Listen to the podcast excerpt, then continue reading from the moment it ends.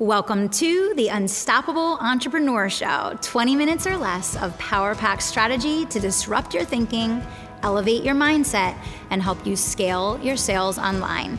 I'm Kelly Roach, former NFL cheerleader and Fortune 500 executive turned eight figure entrepreneur. Let's go.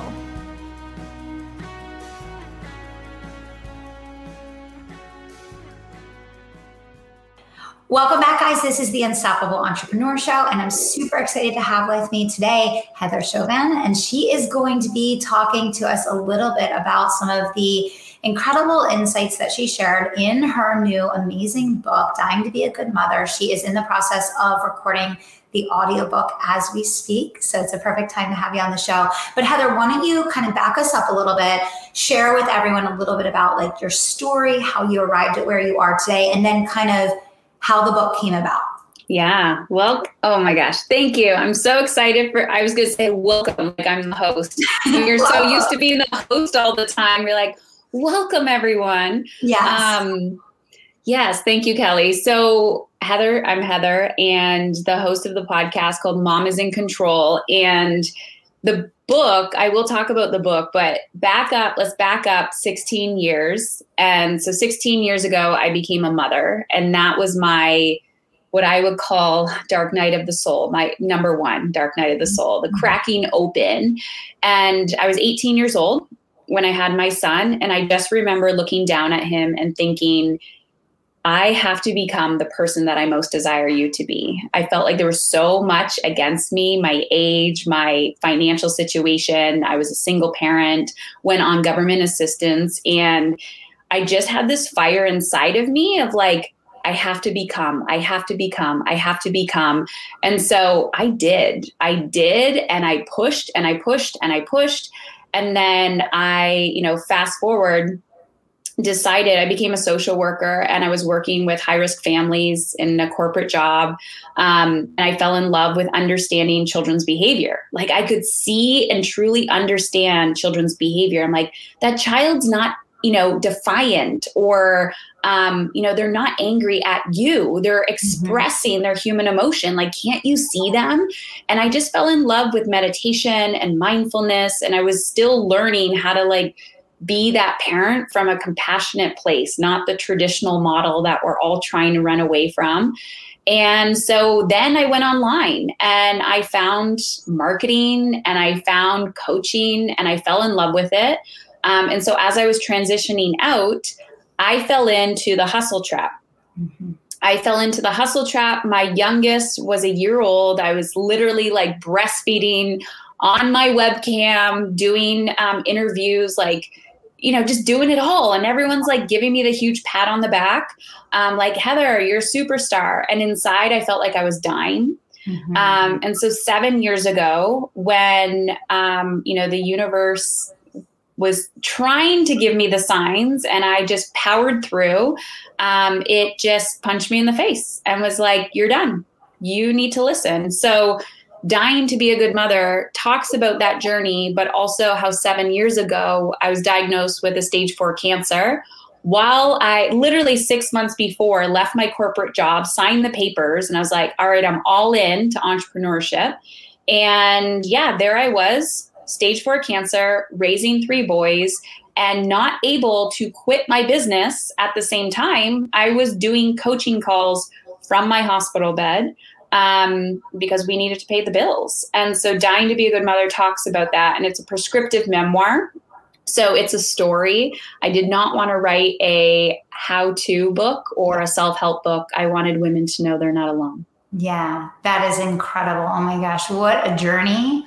And I'm so thankful that you took the time to put that into a book because you are revealing so many deep emotions and experiences and almost punishment behaviors that we all perpetuate in our lives that we don't even realize that we're doing. And you're kind of like switching the light switch on, right? So people realize one, they're not alone, and two, can recognize these things, right? So we can create change, just like you were talking about, like the new parenting model, you know, where you're aspiring to go and what we're all aspiring to be. So I, I, love it. And I know it's really fresh for you just now doing the audiobook, which is incredible. I would love if you would share, you know, uh, some of the, the, I don't even want to say lessons because I don't want to, I, I, don't want to make it tactical. Yeah. Uh, let's call it awakenings, awareness, um, some of the key things that became crystallized for you that you share in the book. Well, rereading it again, it's actually really interesting because I'm looking back at the evidence of my burnout. And in it, I was like, this is normal this is normal. And we're now, when I, you know, we all know what that feeling is of like disconnect from ourselves, like, oh, I pushed too much this week. Now, when I feel that, I'm like, I know what I need to do. I know I need to back off. And there's something that I teach inside of the book, and it was really inspired by Danielle LaPorte's work because around the time I was diagnosed, that's when her book came out called The Desire Map. Mm-hmm. And it's about, it's not about, um, the thing you want. It's about the feeling. This is like the basics of like attraction, right? Law of attraction, all of it. It's the feeling that you're after. Yeah. So I'm a very I'm a visionary, but I also need some practical step-by-step strategy. So in the book I call it energetic time management. And it's reverse engineering how you want to feel. And now my standard is is this in alignment? Is yeah. this in alignment? But it's about putting those little micro habits on your calendar first that are going to get you closer to how you want to feel. Yes. So, an example of that is when I was in recovery from chemo and I'm in my bed, no energy, could barely do anything. I'm like, I know I don't want to feel dead. I know I don't want to feel sick and i but i need to acknowledge where i'm at. I need to accept it. Or yes we're all like i don't want to accept this and we're fighting through it. But i'm like what little step can i take to get me in alignment with how i want to feel? And so something as simple as you're going to get out of bed today and get in the shower and boom, that is your success for the day. Mm-hmm. Even though I had to move through my resistance, right? I had to pay attention to the contrast of what life was showing me. But I started putting these little things on the calendar and making that my goal. And it just kept going and going and going. And then other women were asking me, like, how are you doing it all? I hate that question. How are you doing it all? And I'm like, one, I'm not. Yeah. I outsource like a queen now. I am delegate. I'm like, who else can do this? Yeah. Just because I can do it doesn't mean I have to. But is it what? Or that you should, right? Or that I should. Most of the time we shouldn't. Exactly. And now it, I'm the complete opposite mindset of it of like, wow, look at the world. Like every, this is the village. We're bringing back the sense of community by saying, hey, this is my long ass to do list um, mm-hmm. everyone, you know, who you can do this, you can do this, or who would you like to? I can coach you and encourage you and show you how, all of that fun stuff. You can sit with your own resistance. I don't need to be that control freak, that micromanager, but I'm going to put myself on the calendar first. And then that to do list is trickled in the calendar. I do not remove myself from the calendar.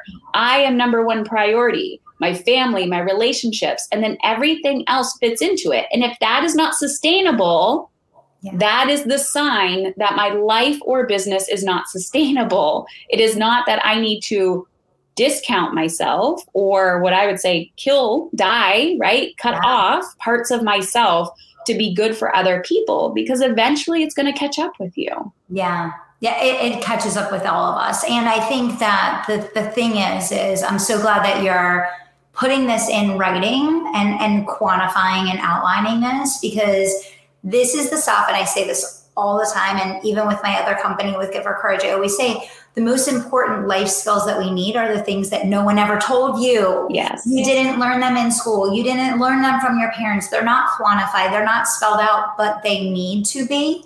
And this is one of them right? These are these unspoken conversations that we only discover through burnout we only discover when it's too late right? And i love that now someone can pick up your book and they can see themselves in this story and they can begin to self-manage and they can begin to say this isn't sustainable. I need to create change. Something has to give. What is it going to be? How am i going to rearrange the the pieces right? There were so many little what i call breadcrumbs when I started my business, I was like, because I'm very sensitive. I'm an introvert. I, you know, it takes a lot for me to recharge. Um, but I remember looking around thinking, is there other female entrepreneurs out there that are doing both really well? And I could find, you know, a female entrepreneur who didn't have children, or on the other hand, did and was like, yeah, you just gotta you gotta go for it. You gotta push. You gotta do all that. I definitely see the culture has shifted, especially since you know 2020, where everyone's like, "Look, I have real gray hair," like because I gotta show it. Like they're taking the mask off a little bit.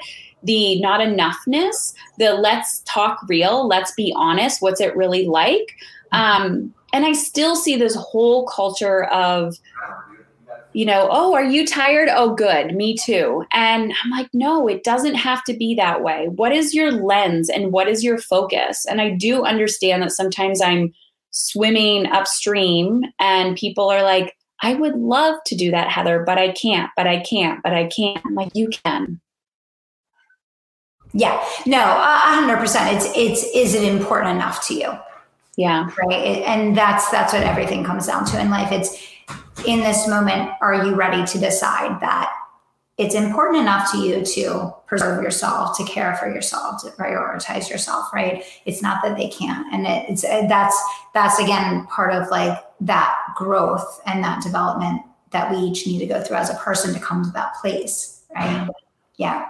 I would love to unpack some of your favorite discoveries, awakenings, however you want to frame it, from the standpoint of motherhood itself and who you were and where you were as that 18 year old versus who you are and where you are today, and just kind of some of the things that you can share with some of the moms, especially because it's moms that are also entrepreneurs that are leading their families, they're leading their businesses, right? Mm-hmm. Yeah. So when I was 18, so I would say I was born a rebel. I was born a leader.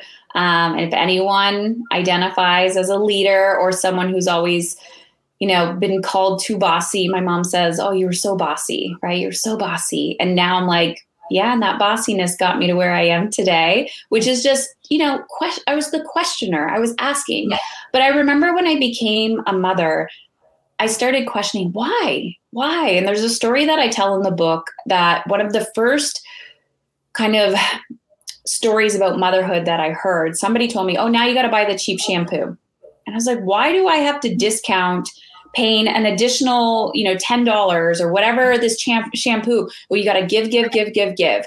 And because I was operating from a place of I already feel like a failure, I'm going to do whatever you tell me to do because you look like you're successful. So I'm going to do what you tell me to do. So then I was I just didn't listen to myself. I didn't listen to my intuition. I didn't listen to what do you want? Do you want to buy the expensive shampoo? Then how does it make you feel? Then go for it.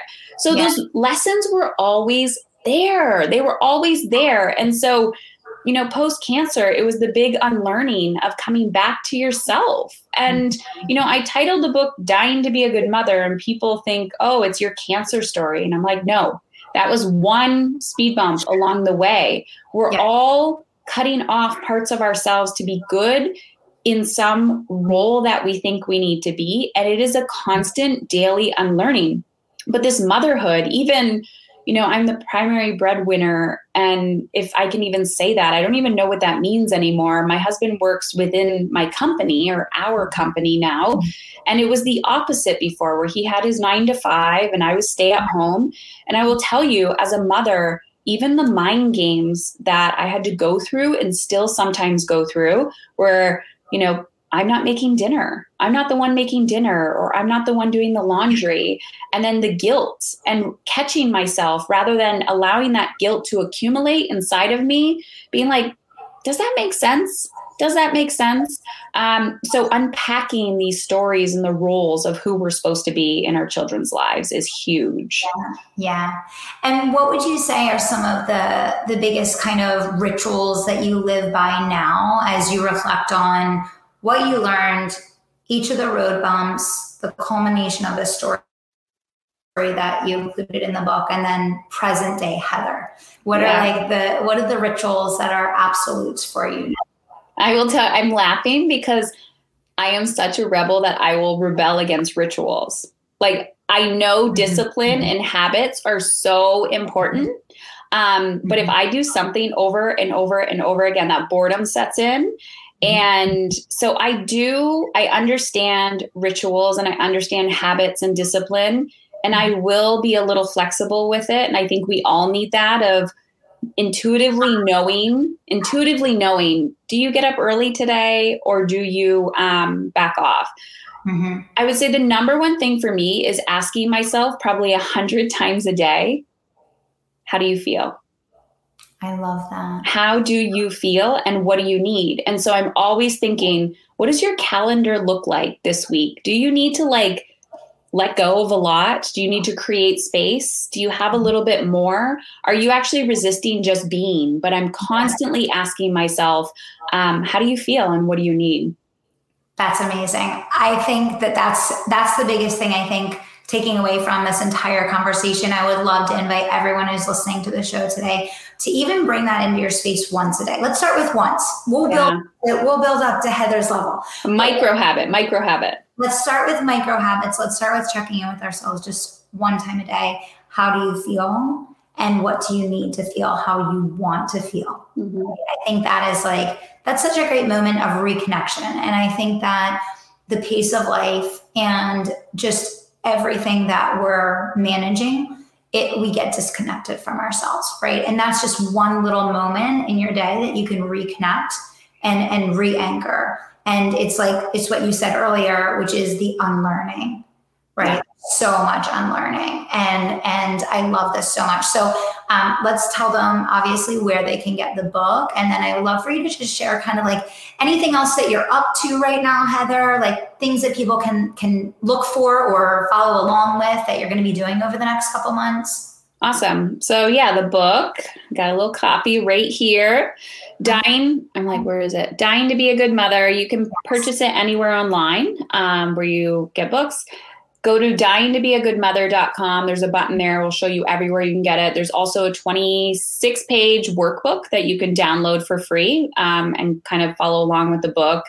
I hang out a lot on my podcast, Mom is in Control. Um, oh man, we have so much coming out. The audiobook will come out in a few months, June or July on Audibles. And we have book clubs coming up. We have a lot. Um, yeah, I'm I'm here to put a stake in the ground and take a stand for women and be like, we can change the conversation around motherhood, entrepreneurship, how you want to feel in the world. And I truly, I'm like, you're all, you're going to trigger or inspire people yeah. just by being yourself. So I believe the more alive you feel, that is your purpose. And that's how we're going to make an impact in the world.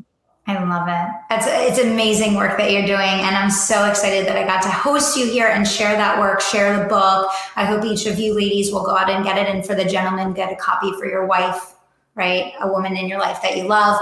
Heather, brilliant work, brilliant work, inspiring work. You're, you're making a difference with what you're doing and uh, excited to help you share. Thanks for coming on the show today.